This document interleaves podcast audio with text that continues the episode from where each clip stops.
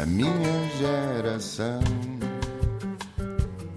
Ironizou o coração, alimentou a confusão, brincou às mil revoluções, amando gestos e protestos e canções pelo seu estilo controverso. Este país também é para novos e é por isso que recebemos em estúdio duas jovens profissionais na área da saúde mental. Juntamos à mesa a psicologia e a psiquiatria, lado a lado, para tentar explicar como é que estas duas áreas casam e são indispensáveis para defendermos a nossa saúde mental. Mariana Pinote Moreira é psicóloga na Associação Encontrar-se e também na CUF da cidade onde nasceu, São João da Madeira. Catarina Cunha, nascida em Gaia e criada na paisagem bucólica de Amarante, é interna de psiquiatria no Hospital Magalhães Lemos, no Porto, num país em que a ansiedade não para de aumentar, 3 em cada 10 portugueses já foram diagnosticados com depressão e 81% dos trabalhadores sente-se em risco de burnout. Precisamos mesmo de falar sobre isto. Até porque Portugal é o terceiro país do mundo com maior consumo de benzodiazepinas, ou seja, ansiolíticos, sedativos ou hipnóticos. Mariana, Catarina, bem-vindas, obrigada por terem vindo. Eu estou com problemas de saúde mental. Quem é que devo procurar primeiro? Um psicólogo ou um psiquiatra? Contem-me tudo. vamos começar a dar a resposta da nossa área, que é depende, não é? Pois, vamos, vamos imaginar que, que o meu problema é um, um burnout. Uhum. Como, tal, tal como uh, está a acontecer com muitos portugueses. Quais é que são os primeiros passos? Um problema de saúde mental, independentemente de qual uh, seja, uh, tem sempre três áreas afetadas, não é? que é a parte dos pensamentos, a parte das emoções e uma parte mais física. É? E, portanto, a psicologia e a psiquiatria, no fundo, unem-se para conseguir uh, controlar estes sintomas nestas três áreas. Naturalmente que a psiquiatria acaba por ter aqui um papel no controle dos sintomas mais físicos e de alguns uh, pensamentos também. Uhum. Uh, e a psicologia faz aqui um trabalho ao nível das emoções e, e do, dos pensamentos, a parte cognitiva, ou seja, tudo aquilo que diz respeito à forma como nós interpretamos o que nos está a acontecer. Uh, porque os problemas de saúde mental têm muito a ver com isto, não é? A forma como nós vemos aquilo que nos está a acontecer. Sim. Por isso é que, perante determinada situação, eu posso considerá-la, um, ela pode tornar-se um problema para mim, não é? E tu que estás a passar exatamente pela mesma experiência, passas perfeitamente e, e vês aquilo de uma forma até positiva ou otimista. No mundo, ou no, no, se as coisas correrem bem, é um bocadinho indiferente onde é que se vai primeiro, porque depois o profissional de saúde vai ter esta esta capacidade de dizer, ok, eu preciso de ajuda de um psicólogo Sim. ou o contrário. Normalmente, se tudo correr bem e se a pessoa tiver médico de família, é o médico de família que vai hum, tentar perceber se, se o problema se resolve mais do lado da psiquiatria, da psicologia ou dos dois. Catarina, uhum. o trabalho dos psicólogos e psiquiatras relacionam-se, que trabalham em conjunto? Cada vez mais? Sim, nós devíamos sempre trabalhar em conjunto, claro. E geralmente o médico de família, ah, quando vê um doente no centro de saúde e é preciso um trabalho de psiquiatria, uma referenciação, referencia para a psiquiatria. Às vezes para a psicologia é mais complicado. Não, sabemos... não, há. não há psicólogos, não é? Como sabemos no SNS, isso é uma dificuldade muito grande. Também esta, este trabalho em equipa é sempre fundamental e é super importante que a saúde mental deve ser trabalhada em, em com vários técnicos de saúde, não é? Mas às vezes é complicado. Uh, e porquê que, porquê que continua a ser um problema um, não termos psicólogos no SNS? Porquê é que, com estes números que eu acabei de dizer e podia dizer outros, um, quando sabemos que existe de facto uma crise de saúde mental, uma pandemia de crise uhum. de, de, de, saúde mental, porquê é que o SNS continua a não estar à altura? Acho que tens que perguntar lá em cima porque é que não contratam psicólogos. Não, mas uh, essa é uma pergunta importante, não é? Porque uh, nós estamos numa crise de saúde mental, sabemos que vai agravar-se, porque já está uhum. provado que depois de qualquer tipo de crise, por exemplo, as crises económicas, há um aumento muito considerável dos problemas de saúde mental e, portanto, nós sabemos, já estamos, não é? E sabemos Sim. que isto vai agravar em termos, em termos sociais e económicos e, portanto, realmente a pergunta é mesmo essa, não é? Porque é que nós já sabemos isso e temos a experiência da crise de 2008, não é? Porque é que nós já sabemos isso e não antecipamos já um plano de emergência? O que também é interessante, porque nós, por exemplo, chega a altura do verão e nós vemos planos de emergência para o calor, não é?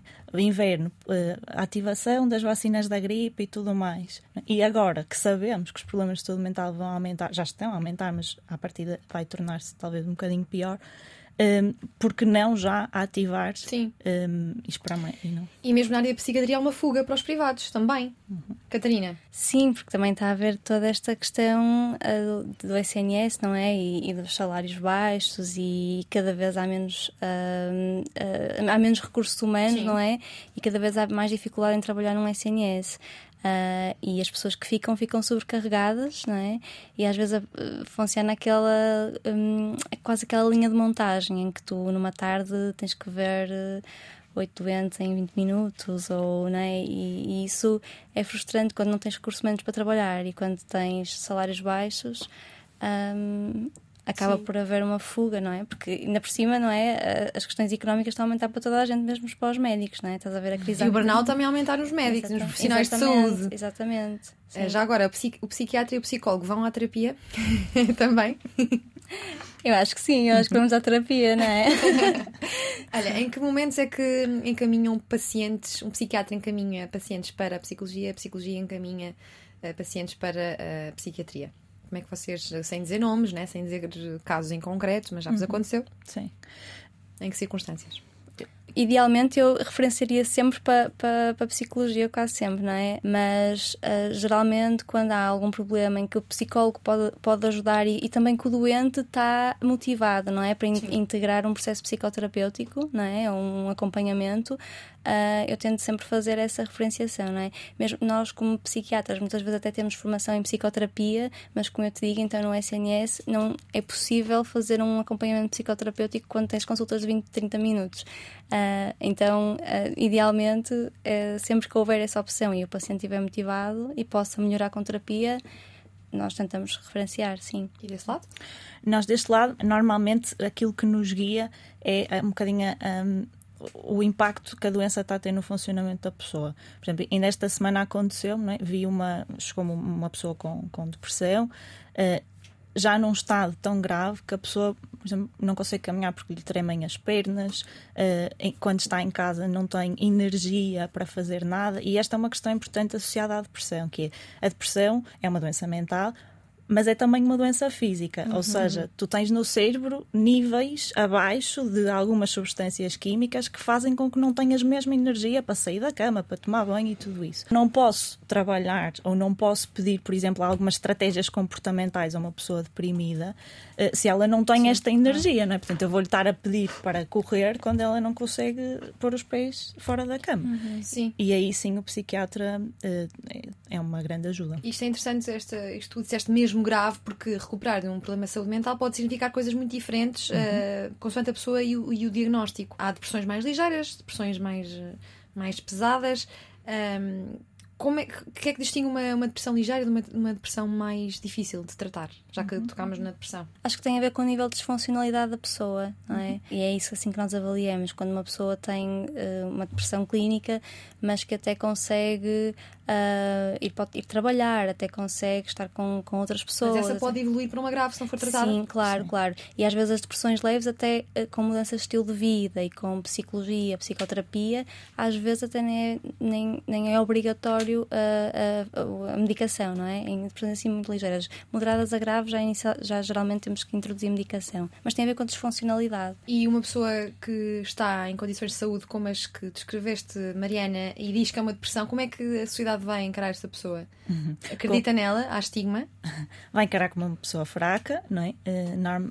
Nós ouvimos sempre aquelas expressões do Uh, a depressão é para quem tem tempo, não é? Uhum, Ou para quem se pode dar a esse luxo. E, e, está muito associada a uma personalidade fraca, não é? Se, seja lá o que isso for. eu tenho alguma dificuldade em perceber o que é que é uma personalidade forte ou fraca, não é? E aquilo que nós vamos percebendo uh, na clínica é que.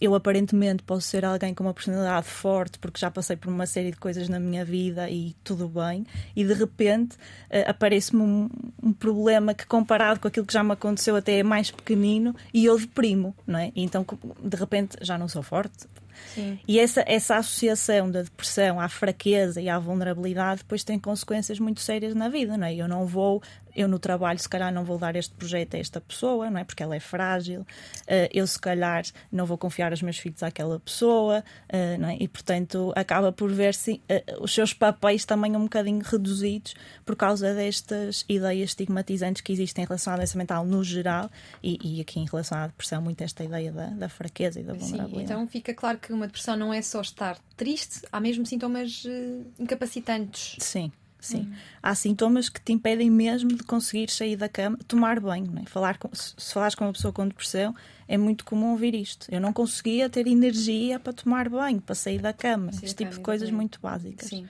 Passando aqui para, para o burnout, há um aspecto trágico ou cómico no burnout que é as pessoas uh, com tendência a ter, às vezes dizem já estou no segundo ou no terceiro uhum. burnout. Eu já ouvi isto algumas vezes. Portanto, um, ehm, falamos em, tenden em tendências pessoais ou sei lá, genéticas, uh, pode haver pessoas com mais propensão a ter burnout e porque é que uma pessoa que tem um burnout depois acaba por mais tarde poder vir a cair noutro? Uhum. Por que é que isto acontece?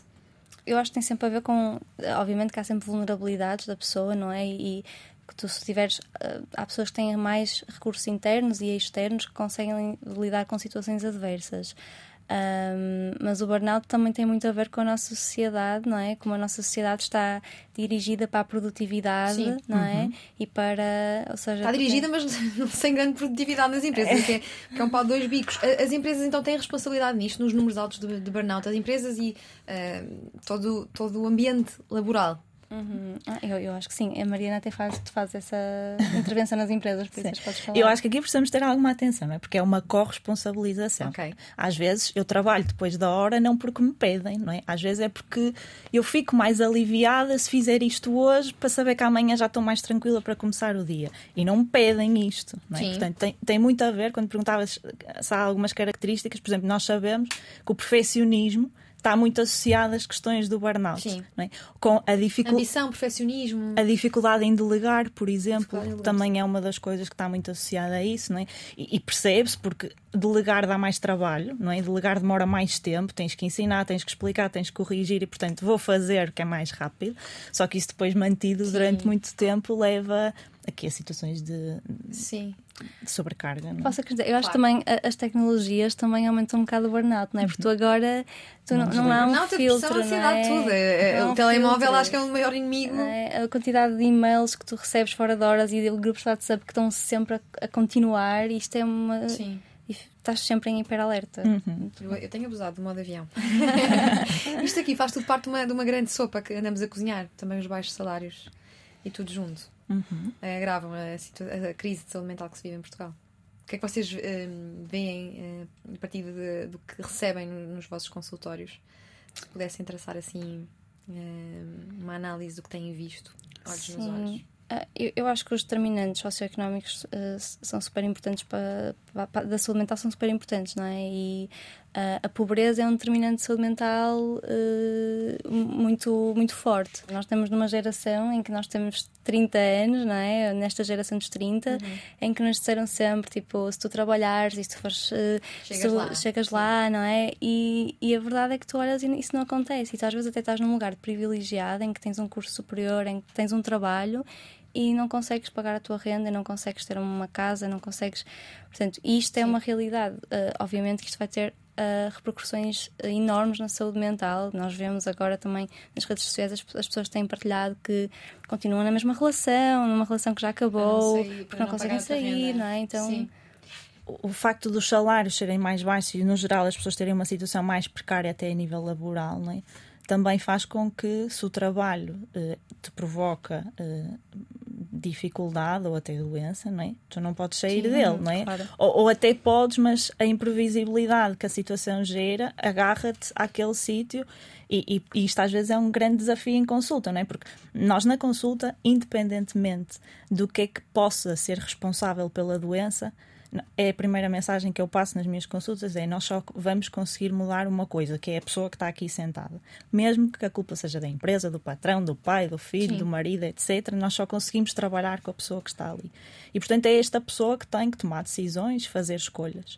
E quando a questão é esta e quando é relacionada com o trabalho, é, é, hoje em dia, não é? é? E no nosso país em Sim. geral, é muito difícil um, conseguir uh, ter alguma alguma margem de manobra para tomar decisões nesta Sim. área da vida. E também soubemos recentemente que mais de 75% dos jovens universitários portugueses têm sintomas de ansiedade. Faltava-nos aqui a ansiedade. A ansiedade convive com a depressão e com o burnout, muitas vezes misturam-se. É, às vezes é difícil ou não uhum. uh, perceber se é burnout, se é depressão, se é, se é ansiedade grave. Uhum. Como é que como é que se distingue uhum. e, é, e, andam mesmo de mãos dadas? Eu, eu, procuro não me focar demasiado no que é que é, não é? Eu agarro-me aos sintomas das pessoas, mesmo que seja um de depressão, um de ansiedade, um de burnout, é? agarro-me a eles e ajudo as pessoas a, a, a resolvê-los.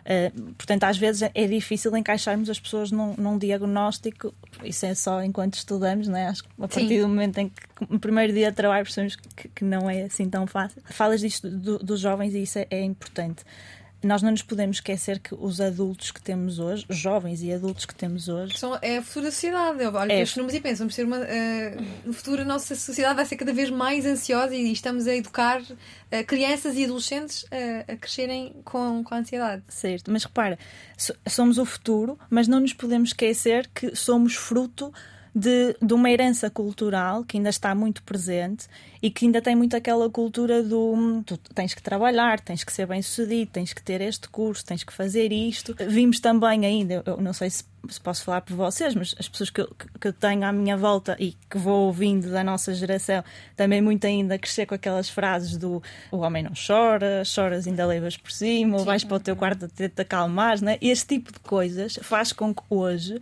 nós, nesta geração, e os adultos, se calhar nas gerações eh, depois da nossa também, um, vivam com, sem saber lidar com as suas emoções, não é? com esta ideia de que a fragilidade deve ser escondida, que eu não devo mostrar vulnerabilidade e, portanto, se eu não aprendi a lidar com estas uh, emoções, eu também não vou saber lidar com o stress da faculdade, com o que é, que é, normal ou não eu sentir por estar agora a ter este exame, o que é que vou ter que fazer com, esta, com isto, estratégias para me acalmar antes de um exame, não é? Isto vê-se muito, miúdos que saem dos exames Sim. a meio em branco porque têm um ataque de ansiedade e não conseguem Sim. acabar. E nós sabemos também que metade da população terá problemas de saúde mental antes dos 75 anos, portanto, eh, estamos a imaginar já estas crianças e adolescentes que crescem com este nível de ansiedade.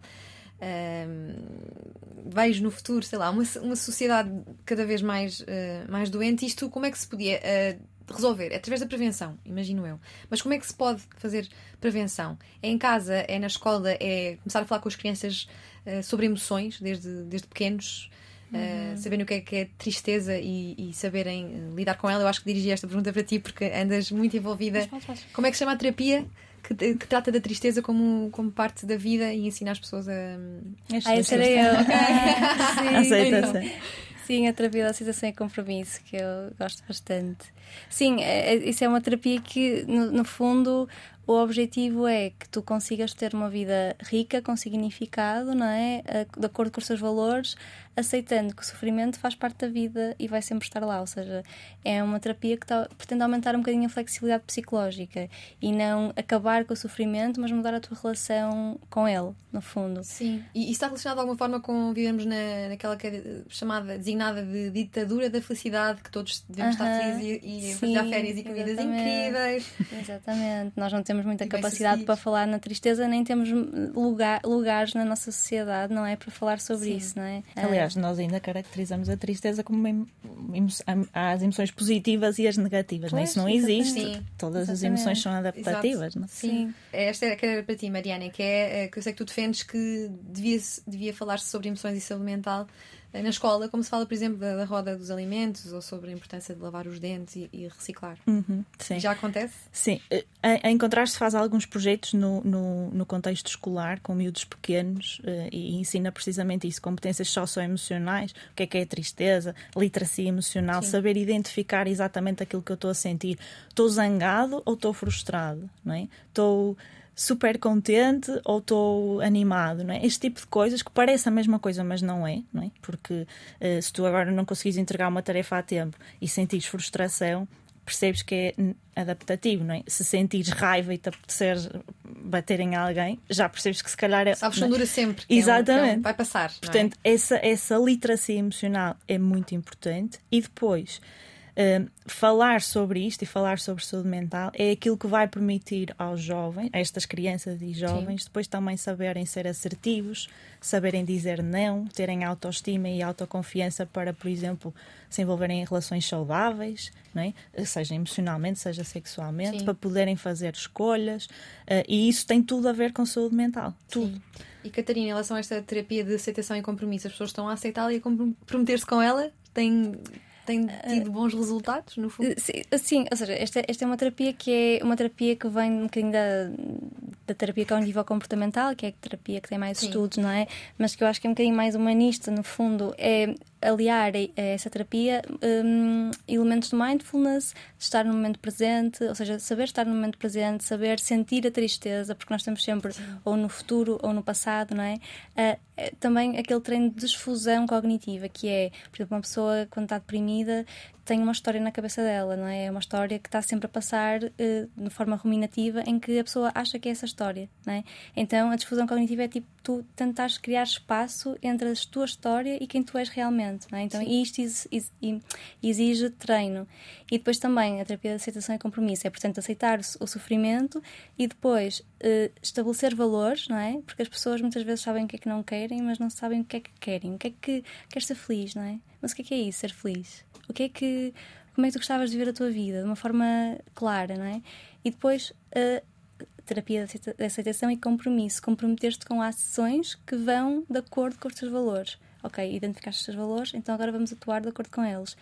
Aceitando que o sofrimento vai fazer parte da tua vida. E, to, e, todo este bolo que andamos a cozinhar eh, não está também relacionado com a falta de silêncio? Uh, com a falta de espaço de silêncio e, e, falta de espaço para a contemplação e, sei lá, ouvir o vento, ouvir as árvores, ouvir os pássaros. Andamos sempre Sim. a receber informação ou ligar a rádio, ouvir podcasts hiperestimulados e isso não é também uh, um fator que pode estar aqui a criar alguma fricção na nossa saúde mental? Uhum.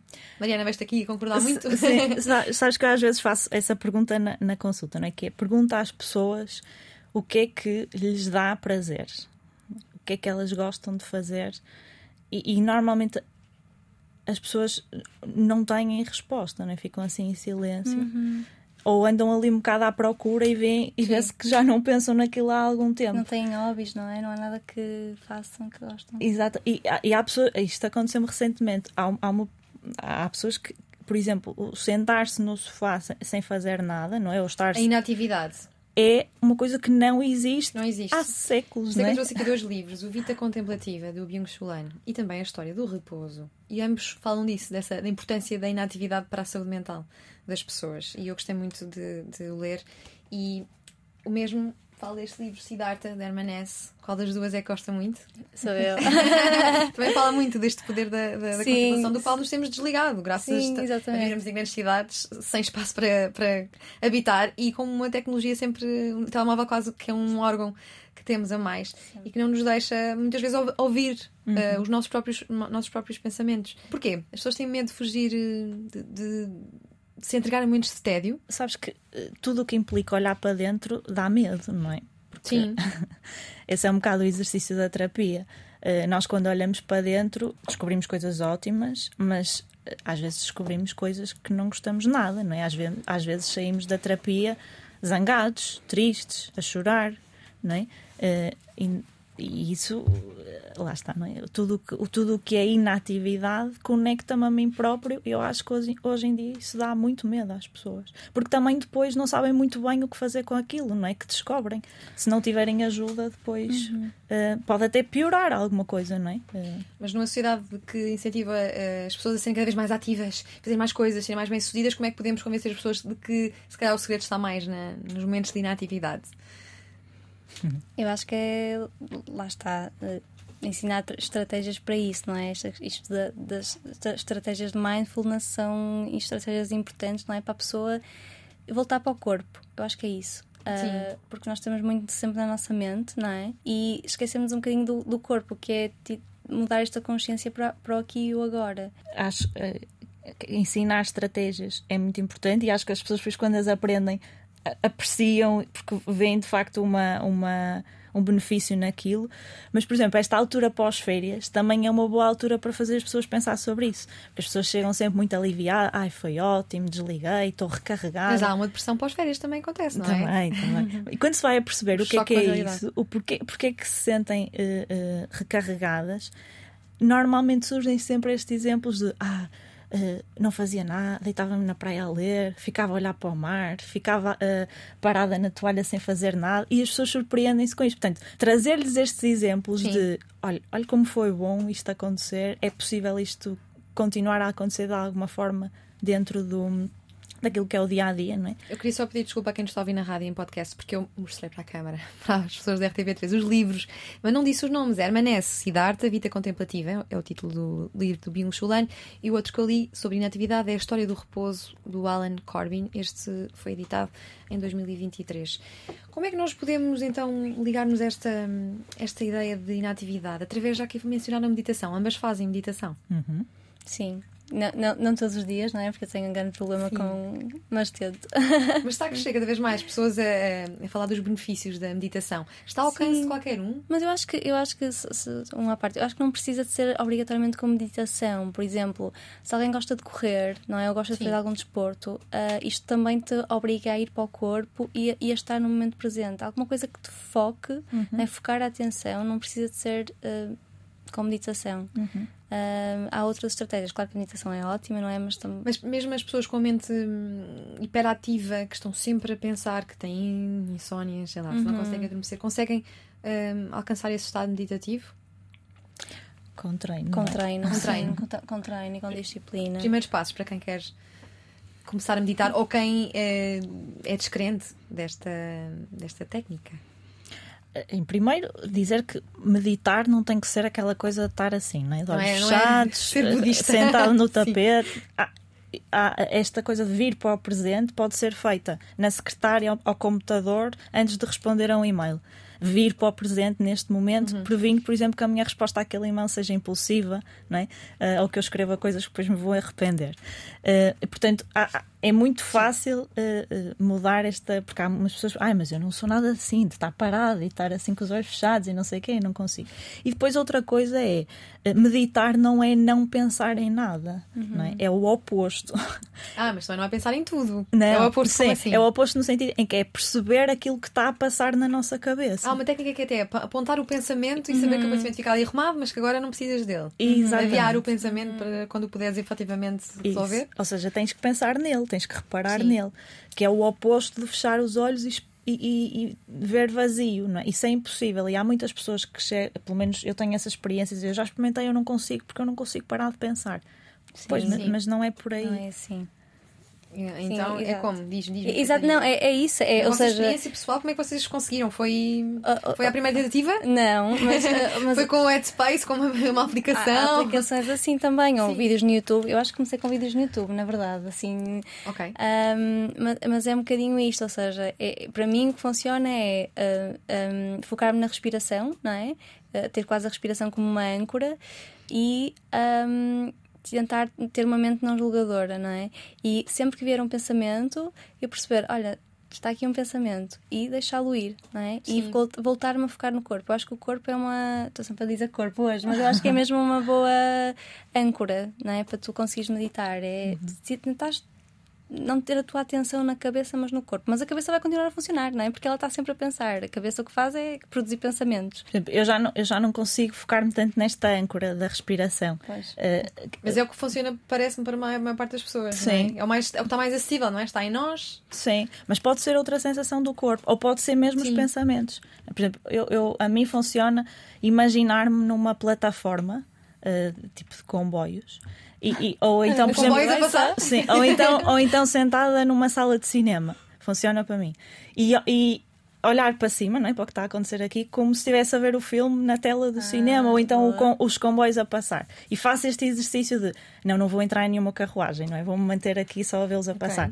Consigo-me agarrar mais esta, se calhar porque sou mais visual, não sei, não, não sei. Uh, e, e, isto funciona uh, melhor para mim. E também Eu comecei a experimentar à noite, uh, aquela coisa de adormecer com uma meditação guiada, mas hoje em dia noto que funciona mais aquela coisa só de parar independentemente de onde estou, perceber o que é que está. E quanto mais acelerada estiver, mais importante é eu fazer isto, perceber o que é que está a acontecer e, por exemplo, às vezes, porque há pensamentos também que nos aparecem que são úteis, não é? são preocupações e são coisas que temos que resolver. E nesses momentos, anoto, não é? pego no telefone e escrevo ali só uma notinha para, para me lembrar de fazer aquilo depois.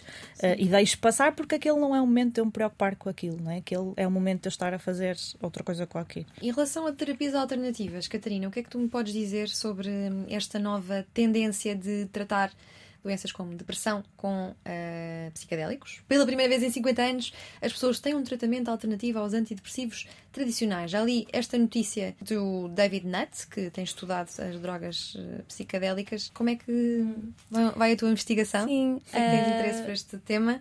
Sim, seja, então eu estou numa associação uh, que é a SPACE, que é uma associação que foi fundada por uh, seis internos de psiquiatria em 2021 uh, que foi um, teve mesmo esse objetivo de tentar perceber uh, e tentar divulgar estudos uh, nesta área, não é? Porque percebemos que já havia muita investigação noutros países e que estava a haver um renascimento das substâncias psicodélicas, porque na verdade estas substâncias já foram usadas na psiquiatria nos anos 50 e nos anos 60. E até algumas desenvolvidas para esse efeito depois Sim. houve um problema de, de, excesso de utilização Exatamente. e festas e Sim, ou seja, depois houve assim um, um aumento a nível recreativo uh, pelo movimento contra a cultura, não é?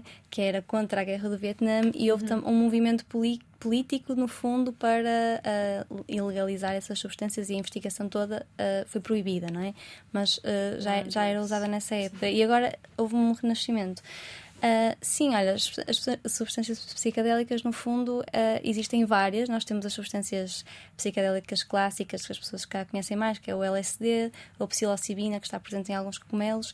E depois também? Uh, a ketamina já é um psicodélico chamado atípico, porque tem outro um, uh, mecanismo farmacológico, mas, e, e, portanto ele é catalogado como, é catalogado como anestésico, mas em doses subanestésicas tem, um, uh, pode dar uma experiência psicodélica. E é a ketamina que tem sido utilizada neste momento em Portugal, já é utilizada, uh, porque é, acaba por ser o, um, o, o, o, psicodélico que está legalizado, não é? porque já, já, já existe na medicina.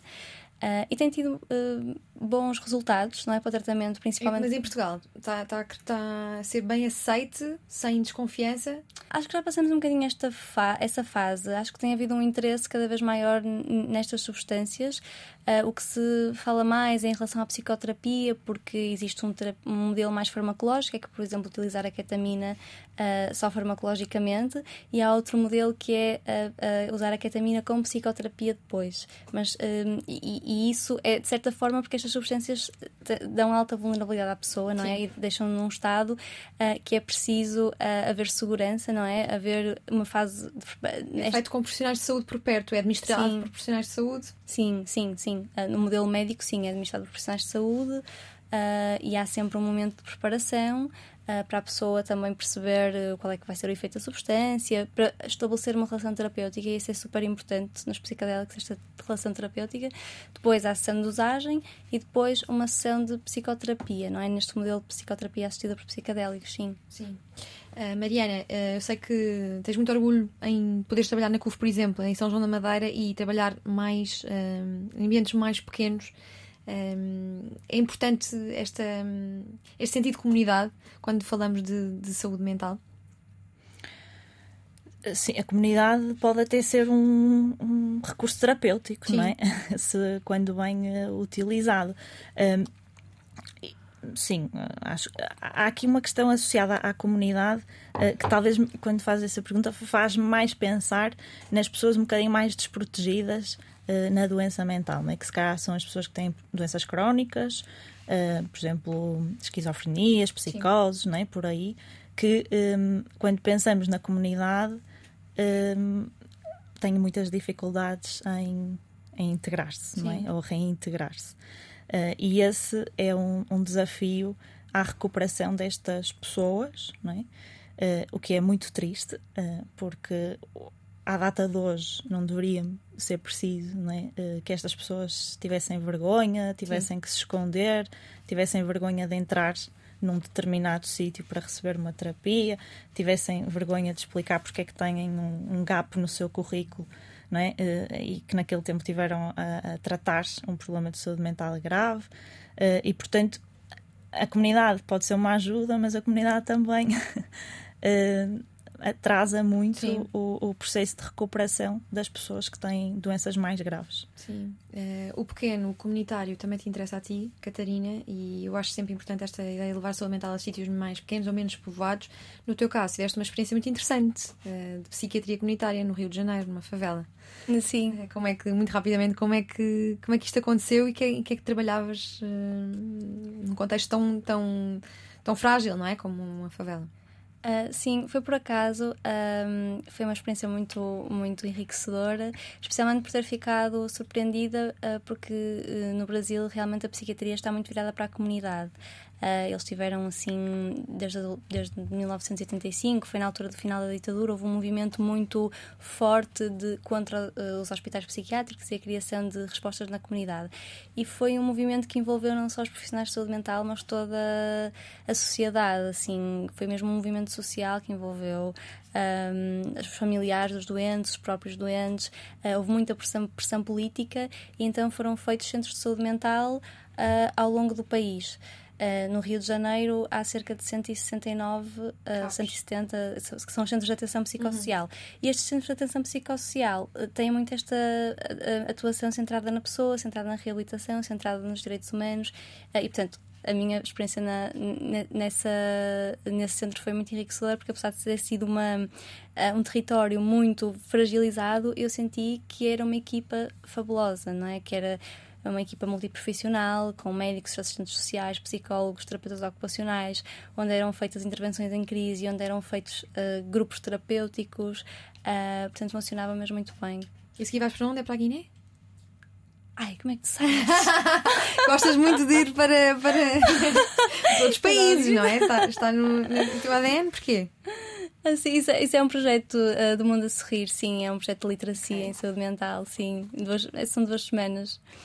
Um, mas sim, é para, é para um, ajudar a treinar profissionais e também uh, nas, uh, na faculdade uh, de medicina, sim, assim, aulas em psicopatologia e porque lá também na Guiné não há especialidade sim. de psiquiatria, não é? Portanto... E saúde mental é um desafio além fronteiras. Ah, claro, sim, sim. sim.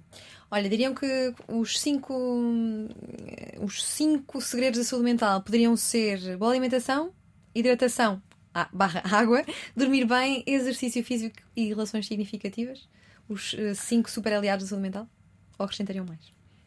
Ai, sim. sim, sim desculpa, alimentação. alimentação água, água dormir bem, exercício físico e relações significativas. Se calhar acrescentaria o autoconhecimento. Exato, okay. eu ia dizer também uma, dos valores, não é? De saberes Sim. o que é que tu que é que tu queres, o que é que tu acreditas, o que é, que é importante para ti. E não só isso, não é? Saberes quais é que são os teus padrões, não é? Uhum. Uh, quais são as tuas tendências, como é que tu normalmente reage, reage, reages Sim. a isto ou àquilo, o que é que te ativa mais. Isso é, é? inteligência emocional também. Exatamente. Sim, é? desenvolvê-la, é possível desenvolvê-la. É. Muitas vezes através da terapia. Exatamente, não é? O autoconhecimento depois está muito ligado a isso.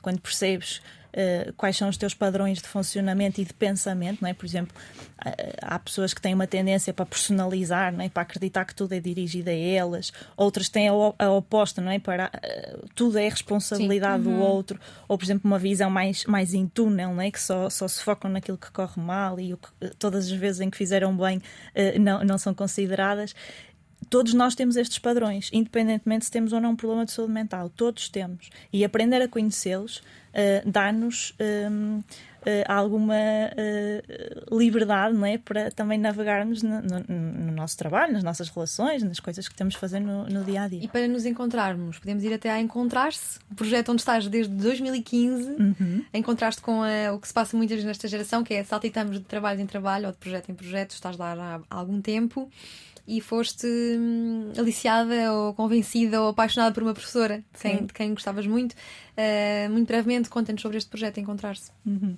Então, Encontrar-se é uma associação de promoção da saúde mental. Uh, faz um trabalho na comunidade, portanto, aquilo que há bocadinho a, a Catarina estava a falar de que acontece no Brasil é, é um bocadinho aquilo que encontrar se faz, não é? Portanto, um, atua na comunidade com o objetivo de prestar apoio às pessoas com problemas de saúde mental.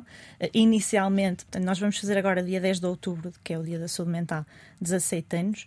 Uh, no início, quando fomos fundados, o objetivo era, no fundo, trazer uh, boas práticas nos cuidados de saúde mental. Percebia-se, por exemplo, que as pessoas saíam de, de, situações de internamento e não tinham nenhum tipo de resposta na comunidade onde pudessem depois continuar o seu processo de recuperação.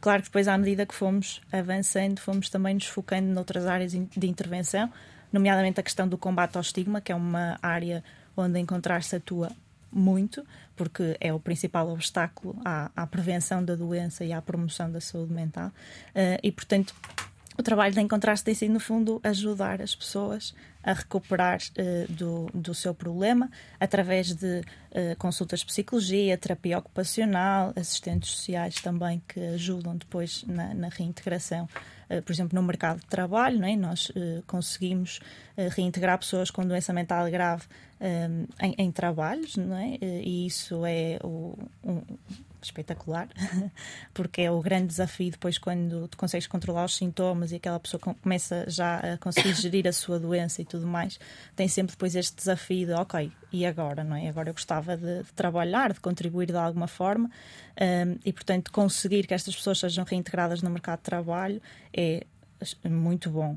Uh, e é também um desafio para o nosso país. É? Se nós temos uma em cada cinco pessoas com problema de saúde mental e se esta prevalência tende a aumentar, então nós temos que começar a criar algumas estratégias e políticas que integrem pessoas Sim. com doença mental no trabalho, não é? Senão não vai haver uh, forma de. Então, fechamos a, a recapitular os não cinco, mas seis super aliados da saúde mental: boa alimentação, água, dormir bem, exercício físico, relações significativas e autoconhecimento. Está uhum. fechado?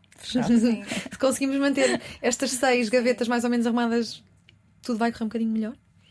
Eu noto diferença sim, sim, quando sim. basta começar a beber um bocadinho mais de água do que o habitual e as coisas começam Olha, a funcionar há, um bocadinho melhor. Sim, há, agora uma série da Netflix que é das Blue Zones, uh, das Zonas Azuis, em que elas, eles, ele, é um. Redes para, para vivermos mais tempo, não é? E, em que ele estudou as, as, as coisas comuns da, das Blue Zones, não é? E, e, eram mesmo essas coisas, ou seja, a alimentação, uh, eram as relações significativas, os valores uh, e o exercício físico que eram as quatro coisas, e a comunidade, que era mesmo muito importante, que nós muitas vezes vivemos neste anonimato das cidades em que nós conhecemos, não é? Uhum. Sim têm em comum a mesma causa, promover e cuidar da saúde mental e levá-la aos sítios mais pequenos. Ambas apresentam sentido de comunidade e desejo de conexão com a natureza através de viagens, por exemplo. Ambas são muito ligadas aos avós e dão muito valor a essa troca intergeracional. Ambas praticaram desporto, balé e dança no caso da Catarina, hockey em patins no caso da Mariana, em tempos atleta de alta competição. Ambas gostam muito de ler e ambas gostam muito de pintar. Ambas desejam um país onde ir ao psicólogo ou ao psiquiatra seja tão fácil como ir a qualquer outra especialidade, porque todas concordamos que só com saúde mental o ser humano consegue alcançar o seu potencial, lidar com as exigências do dia a dia, trabalhar de forma produtiva e contribuir para a comunidade nos seus diferentes papéis: indivíduo, profissional, pai, mãe, marido, mulher filho, filha, etc. e afins. Muito ficou por conversar, mas só temos mesmo o tempo de uma consulta e logo com duas profissionais deste calibre, por isso não se espantem se as voltarmos a ver neste programa numa próxima, quem sabe, a título individual. Mariana Pinote Moreira, Catarina Cunha, muito obrigada às duas e até breve. Obrigada. O que vamos fazer?